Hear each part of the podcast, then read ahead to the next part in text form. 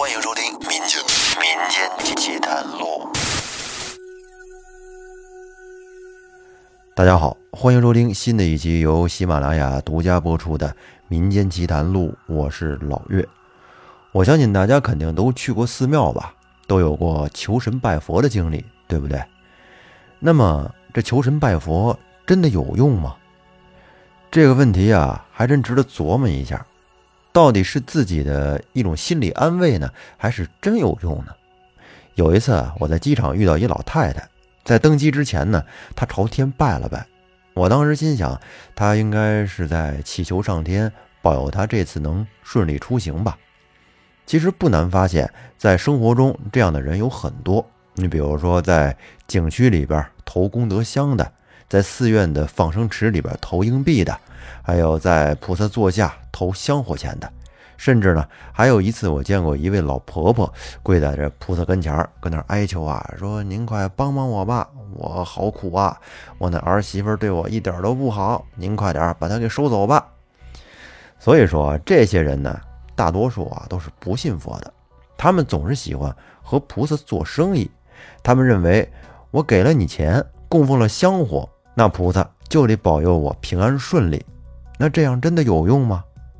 朋友们可以试想一下，比如说一个小偷天天去拜佛，想着让佛祖能保佑他多偷一点；还有做屠夫的天天去拜佛，保佑他生意能好一点；还有呢，你像这卖棺材的天天去拜佛，保佑他能多卖点棺材。您想啊，假如这样佛祖都能保佑您，那不就真成了一场交易了吗？这岂不是很荒唐吗？正如那《金刚经》里所说的：“若以色见我，以音声求我，是人间邪道，不能见如来。”在道教其实也是一样的说法：“存心辟邪，任你烧香无点意，福身正大，见无不拜，又何妨？”所以说，善有善报，恶有恶报，抬头三尺有神灵，万事万物皆有因果。那这结果怎么样？还真得看你自己的所作所为。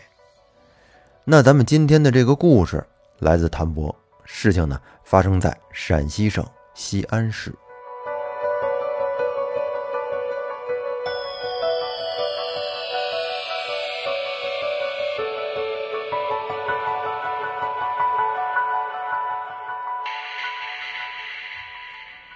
有一天，我正陪我母亲在商场买衣服。突然，我包里的电话响了。我拿出来一看，备注的是“王平”两个字。王平也算是我发小，这小子福建人。我很小的时候，他父母在我们村子附近做生意，租的我们家的房子。我俩是同岁，就读同一所学校，也在同一个班级。那会儿，我俩算得上是形影不离。不管去学校上学，还是放假在外边去玩，几乎都在一起。但是后来，不知道什么原因，他们全家都搬走了。当时同学们之间相传的是，王平得了怪病，回老家治病去了。那是不是真的？我当时也不知道。后来是通过同学们之间的层层联系，才有了王平的联系方式。不过平时也不怎么接触。顶多也就偶尔聊聊微信。看到王平来电，我有些诧异的还在想，这小子平时都是给我发微信，这回突然给我打电话，肯定是有什么事儿。于是我接起电话说：“喂，老同学，难得呀，咱俩得有一年多没联系了吧？打电话怎么了？”王平说：“喂，是啊，我明天到西安。”叫上同学们，咱们一起聚聚。我做东。我俩简单的调侃了几句，就挂了电话。我心里还在嘀咕着，这小子是中大奖了，还是脑子坏掉了？因为在我印象中，他是出了名的抠门。以前小时候去小卖部买包干脆面分给同学们吃，结果同学们吃完之后，他还要跟我们 A A 收钱。那现在突然说要来西安请同学们吃饭，这还真让我挺惊讶的。第二天傍晚，我如约来到了王平给的地址，是一家贵宾楼，这儿的规格还挺高，人均消费得两千左右。我推开包间门，只见已经来了不少同学，挨个调侃了一圈之后，找了位置就坐下了。因为王平还没来，这会儿同学们都三五成群的在扎堆聊天。坐在我旁边的是我们班的女同学，叫吴芬。自从村子拆迁以后，我们也得有十多年没见了，也不生分。我坐下之后，她就在我耳边一直八卦这个八卦那个，说我们班的谁谁谁居然跟谁谁谁结婚了，后来过得不好又离婚了，反正就是这些乱七八糟的八卦。不一会儿呢，王平推门进来了，只见他头发梳得锃亮，感觉苍蝇爬上去都得劈个叉。上身穿着一个深蓝色礼服，还带着个领结，下面呢穿着个黑色裤子、白皮鞋。我随口开了句玩笑说：“我去，你这打扮怎么跟个非洲鸡似的？你要干嘛呀？这是人类高质量男性准备求偶吗？”我这句玩笑话一出，同学们都跟着起哄了，而王平则是乐呵呵的跟大家打了一圈招呼。便坐在了我旁边，简单的询问了一下近况，就步入了正题。王平说：“他请客吃饭是有两个目的的，一来呢是巩固一下同学们之间的感情，二来呢他是要在西安开公司了，希望同学们能多多帮忙。”酒足饭饱之后，牛皮也吹得差不多了，同学们呢也基本都散了。而就在我临走的时候，王平把我叫住了，说：“等会儿带我去个地方，有事儿要跟我商量。”我心想，这都半夜了，再说喝了酒能商量什么事儿啊？这货不会给我埋坑吧？我这心里啊，当时是一直在犯嘀咕。王平埋了单，陆续跟同学们道别之后，便带着我上了他的车。只见开车的是一个女人，车门打开的一瞬间，只觉得一阵清香飘了出来，很好闻。坐在车后排，看到这女人的侧面还挺漂亮，我调侃道：“说，哟，小伙子混得不错嘛，都有司机了，也不介绍一下，这位美女是？”王平乐呵呵地说：“嘿，这是夏露，我的司机。”兼秘书，我惊讶的说道：“我去，你小子行啊，是不是也兼女朋友啊？你现在混的可挺不错呀，往后也得多关照关照我那小酒庄的生意。”王平说：“这个没问题，明天呀，你还给我来二十件酒，公司用。还有啊，这夏露真的只是秘书，同事关系，别瞎想，更别瞎传啊。”我说：“行了，行了，行了。”那你给我个地址，明天我让店里员工给你送过去。就这样，我俩闲聊了一路。王平带着我来到了郊区一个特别偏僻的地方。这时四周已经没有路灯了。下车之后呢，我看到了一个废弃的旧仓库。看着这个仓库，给人一种很不舒服的感觉。由于刚喝完酒，阵阵微风吹的人有些凉。我说道：“哎，王平，你带我来这儿干嘛呀？”王平看了我一眼，说：“你跟着我走吧，一会儿你就知道了。”我双手环抱着双肩，跟着王平走进了仓库。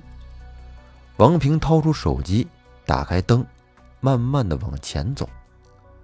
转眼就看到一个。地下室的入口，入口很小，没有门，就像一些旧社会谍战片里的密道一样。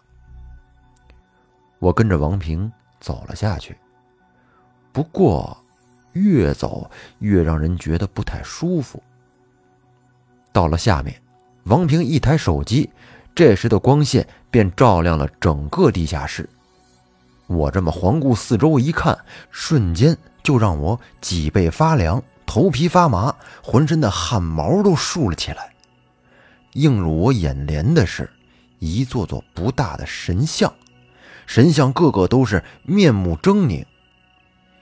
以我的认知范围看，这些神像不像是正神，更像是一些旧社会的邪教徒供奉的神像。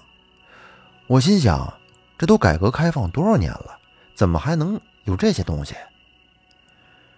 我缓了缓神儿，说：“哥们儿，你这是什么意思？”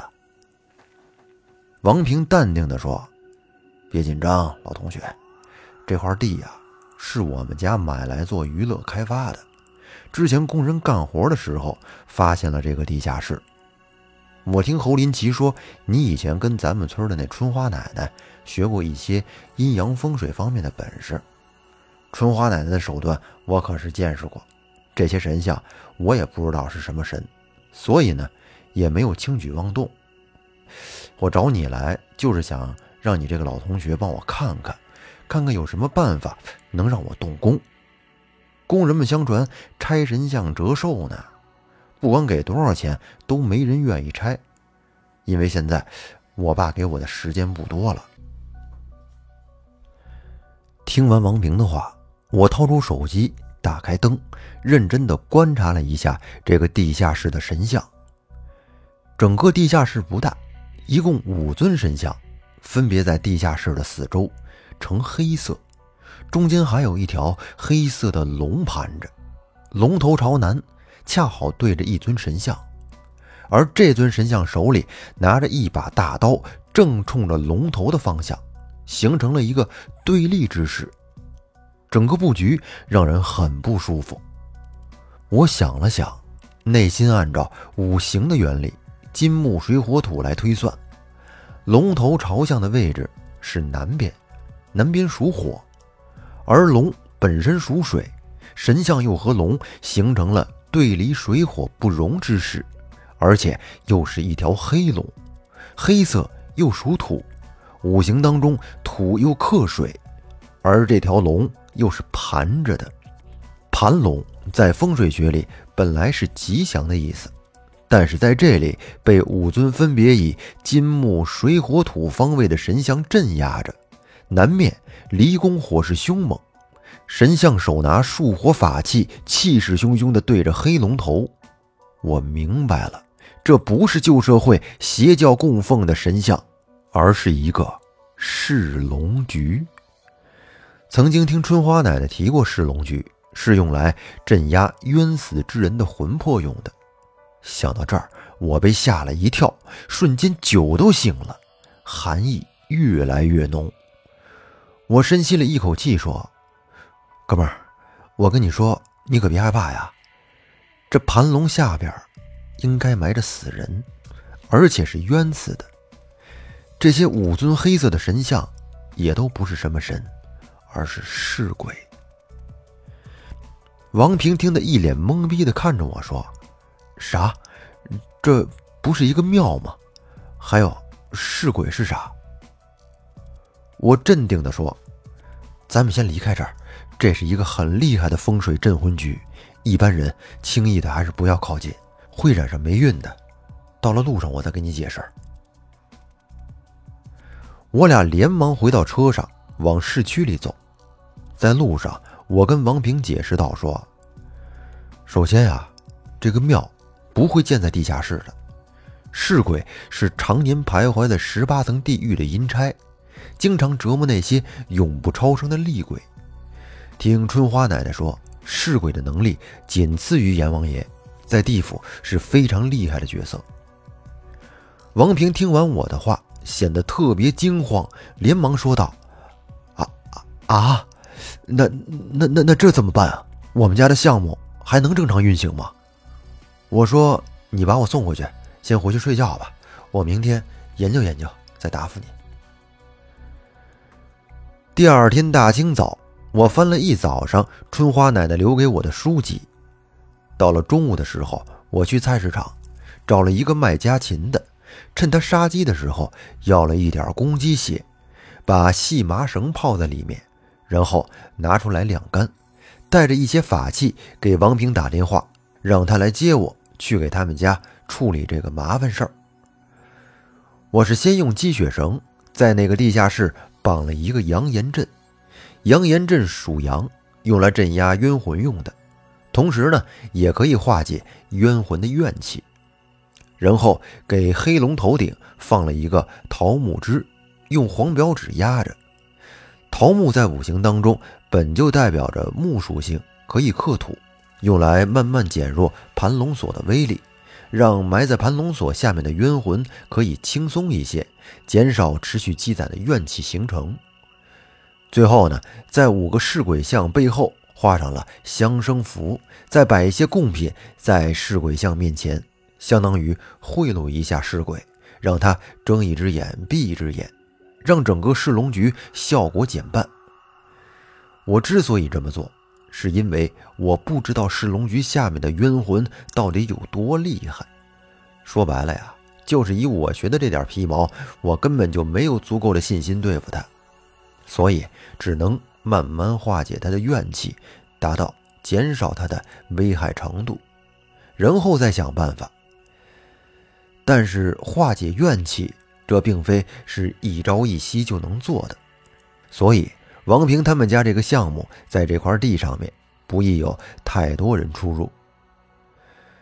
做完这些，我跟王平说了我这么做的用意以及禁忌。就在我们准备回市区的时候，王平的父亲带着一个身穿道袍的男人和十几个工人来到了这个仓库。王平跟他父亲转述了我的话之后，他父亲表现出很无所谓的样子，看了我一眼，表现出了不屑的神色。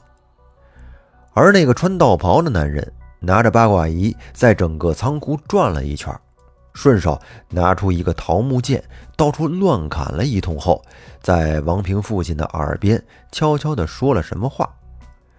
王平的父亲就跟工头交代了一下。工头呢，就带着人准备去砸那些尸鬼像。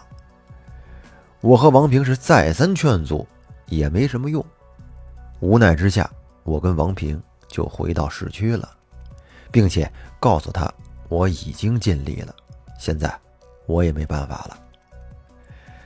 最终呢，他们家的生意还是一落千丈。王平的父母后来也找过我，但是那个时候。我已经爱莫能助了。自那以后，王平的父母是天天的求神拜佛，国内传说比较灵验的寺庙、道观，他父母都跑遍了，甚至还给家里请了佛龛，但是最终都没有丝毫用处。所以这古人说呀：“知天命而识进退，明吉凶而懂趋避，晓得失而善取舍。”行所当行，而止于已止，此君子之谋，智者之为也。好，那这期的故事说到这儿呢，就告一段落。最后呢，感谢摊博的投稿，也感谢大家的收听，咱们下期再见，拜拜。